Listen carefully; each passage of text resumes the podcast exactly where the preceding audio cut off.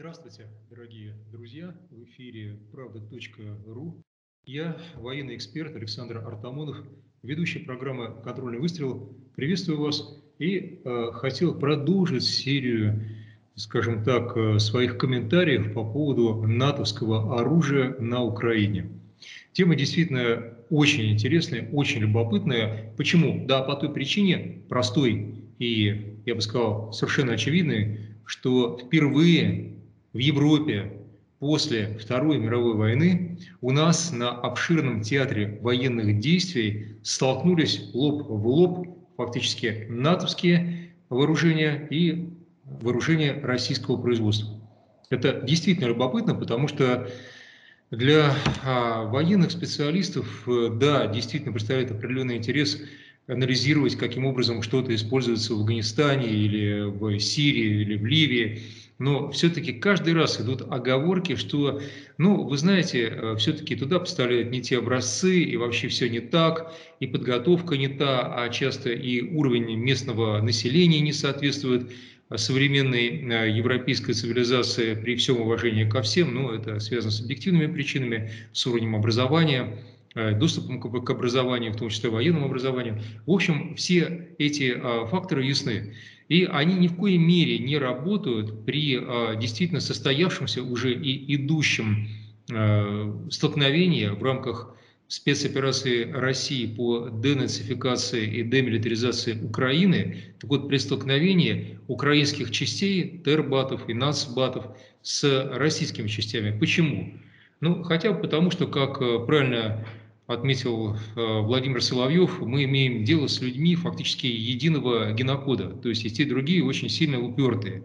И мы, украинцы, э, умеем до конца упираться и добиваться своего. В том случае, если речь идет о нацбатах, то действительно это сопоставимо с власовцами эпохи РУА, так называемой освободительной армии Вторая мировая, э, которые, да, сражались э, за э, очень черное и гиблое дело, за нацизм, но до последнего.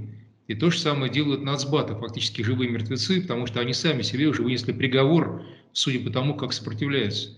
И вот сопротивляться им помогает то самое натовское оружие, которое продолжает поступать на Украину, что привело к тому, очень люблю источники, процитирую вам, что э, президент крупной энергетической консалтинговой компании при Елисейском дворце Жиль Реми в своем интервью одному из французских ведущих, я его прослушал лично, а, выразил опасение, что Россия может со временем принять ту же Францию за воюющую сторону, воюющую на стороне украинского нацизма. Вот это действительно любопытно. Ну и в силу того, что воюет и Франция, и Германия, и другие страны с нами, а мы ни с кем не воюем, мы заканчиваем войну и ведем операцию по денацификации, а совсем не то, то, что пытаются нам навязать. Так вот, э, все это происходит при помощи современного оружия. И там, и там подготовленные люди. И там, и там люди одухотворенные, я бы сказал, одни светлыми идеями, другие демоническими идеями, но готовы доказывать до последнего свою а, позицию и умереть или победить. Ну, хотя потому, что нацбатам отступать некуда, тем более после того, как устроены, а, как мы знаем, пожары в Авдеевке на химическом комбинате а, Коксугль по производству, так сказать, а, углеводородных газов. И, собственно, ясно, что за это будут судить как за военное преступление. Я недаром делаю акцент на нацистах, потому что, представляете себе, на Украине – сейчас нацисты получили от немцев такое германское оружие, как Панцерфауст. Ну, замечательно. То есть через э, почти что 80 лет, ну, более 75 лет, опять на Украине Панцерфауст в руках у нацистов, опять наша э, армия, наши части вооруженные совместно с армией ДНР и ЛНР сражаются с той самой фашистской гидрой. В принципе, все повторяется. И тут э, я бы сказал, что пропаганда противоположной стороны, то есть те, кто выступает против нас, в том числе, к сожалению, прямо изнутри России, упорно пытается доказать, что вот появилось у украинцев некое такое вундерваффе, как я люблю говорить, но это уместно относительно э, Панцерфауста, А, то есть вот западное нацистское оружие, это вам не то, чем, мол, ватники пользуются. Ватники-то мы с вами, естественно, нам же сказано, что вата должна гореть. Но пока, слава богу, горим не мы. Хотя, конечно, когда сжигают заводы и сгорают люди мирные, я даже говорить об этом особо сильно не хочу. Ну так вот, возвращаясь к теме а, того панцерфауста, который поставляет... Смотрите, очень любопытно. Так как теперь все запреты сняты и действительно идет летальное оружие, немцы решили подсуетиться и наряду с джевлинами, с, со шведскими НЛО, с другими системами вооружений поставить и свой собственный реактивный противотанковый гранатомет Panzerfaust 60-100.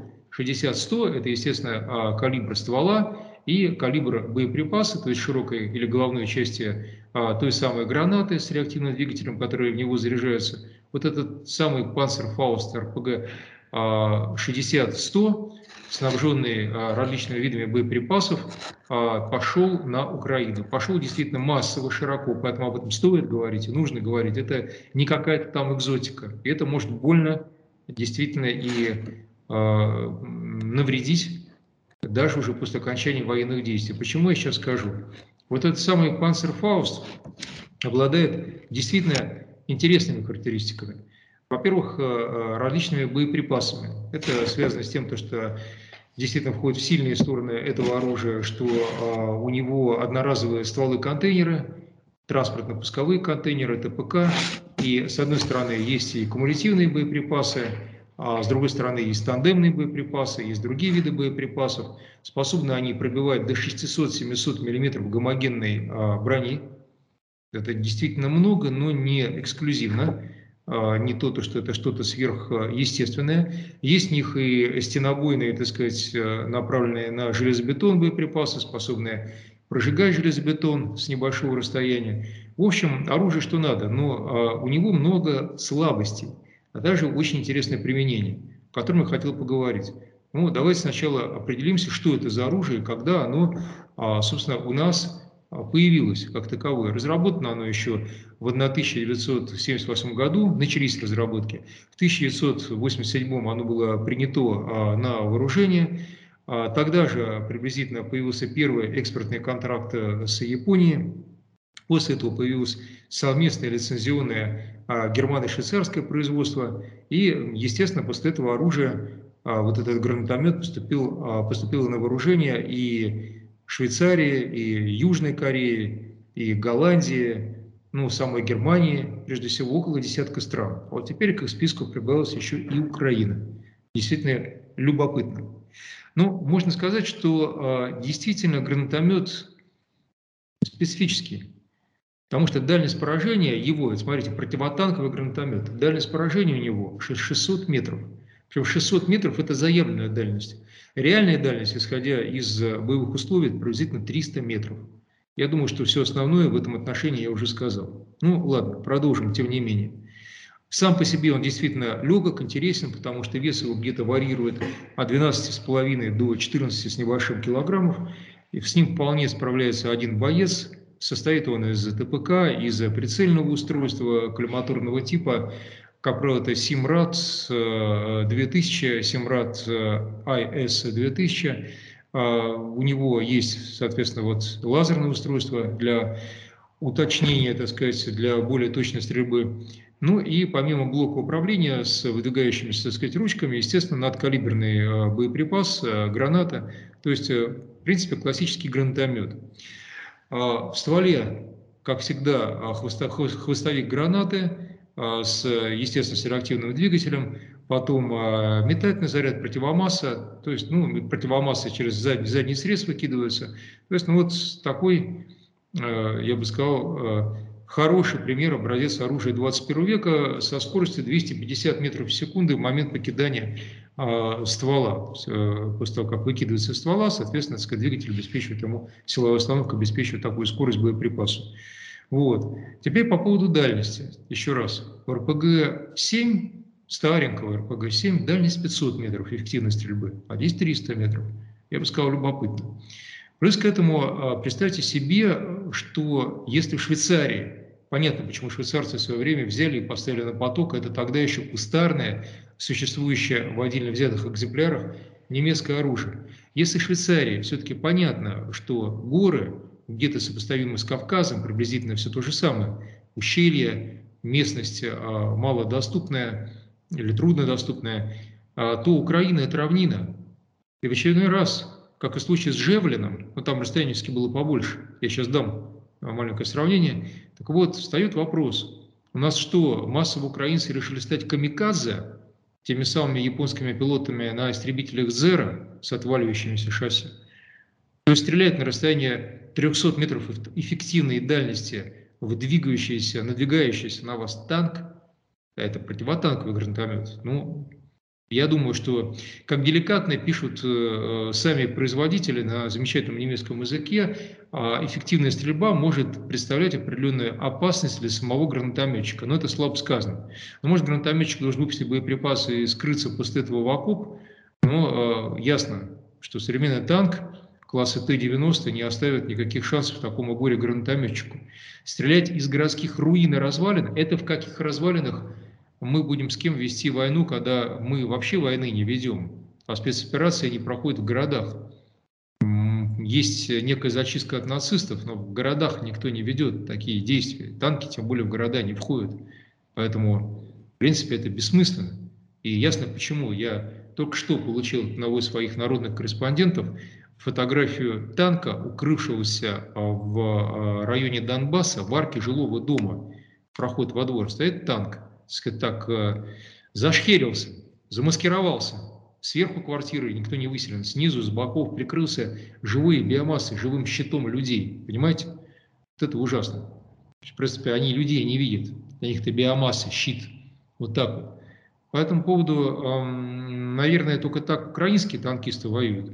Наши танкисты в города не собираются входить.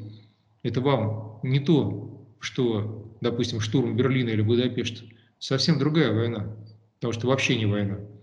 Мы ни с кем не воюем. Но возвращаясь к теме, понимаете, получается, что он как оружие не предназначен для ведения боевых действий на территории современной Украины. А к чему он предназначен? А предназначен он, похоже, к тому, чтобы действительно вести действия террористического порядка. Почему? Ну, вспомним. 12-14 килограммов, легкий, требует только одного стрелка. А, в принципе, достаточно а, легко осваивается при помощи дружественного интерфейса с хорошим а, дисплеем вот этого самого управляющего устройства. Малые габариты, масса небольшая, человек нужен один, одноразовые стволы контейнеры, заряжаемые еще на заводе, все понятно. И не годится для того, чтобы пробить лобовую проекцию танка, потому что физически он ее не пробьет у современного танка. И сколько поставили такого, э, извините за выражение, смертоносного железа сейчас на Украину? Около тысячи вот этих ТПК, транспортно-пусковых контейнеров, а еще попросили Нидерланды, и они еще поставили 40 таких же э, гранатометов, и еще к ним э, несколько сотен боеприпасов, выстрелов. То есть э, ясно, что приготовились к тому, чтобы зарыть на огородах и после этого ударить. В этой связи возникает вопрос, о том, что действительно прав был тот самый Жиль Реми, о котором я упомянул в начале своего материала, своего замечательного, так сказать, дискурса, потому что э, вообще-то мы должны отнестись к этому очень серьезно. Западные страны действительно приготовились вести террористическую войну на Украине. Они посмотрели, как это хорошо получается, наверное, у маджахедов в Афганистане, и решили, а почему бы из украинцев не сделать новых маджахедов, и, как говорит мой хороший друг и специалист по Афганистану Виталий Волков, не создать там нового Афганистана. Тема вполне актуальная, казалось бы. Но я не знаю, насколько э, западники понимают, что мы не оставим шансы нацистам, что будет прочесано все, буквально мелкой гребенкой, что никто не позволит украинцам после этого иметь бесконечный доступ к логистическим коридорам поставки вооружений. Этого не будет. Этого не будет, потому что есть мировой опыт.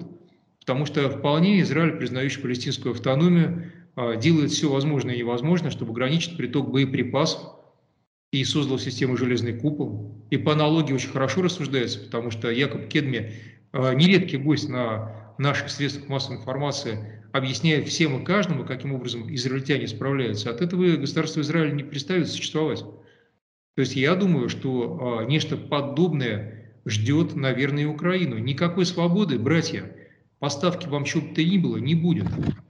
Потому что мы хорошо понимаем, как вы уже однажды распорядились этой свободой, а нам тут гранатометы с атомным оружием, с химическим оружием и со всей остальной гадостью, которая на вашей территории произведена, абсолютно не нужны. Так что панцерфауст, не панцерфауст, а ваше дело, нацисты, как говорится, битая с точки зрения карты. Песенка спета, она будет такой же короткой, как веревка. С вами был Александр Артамонов, передача «Контрольный выстрел». Слушайте и смотрите правда.ру. До новых встреч. Здоровья вам.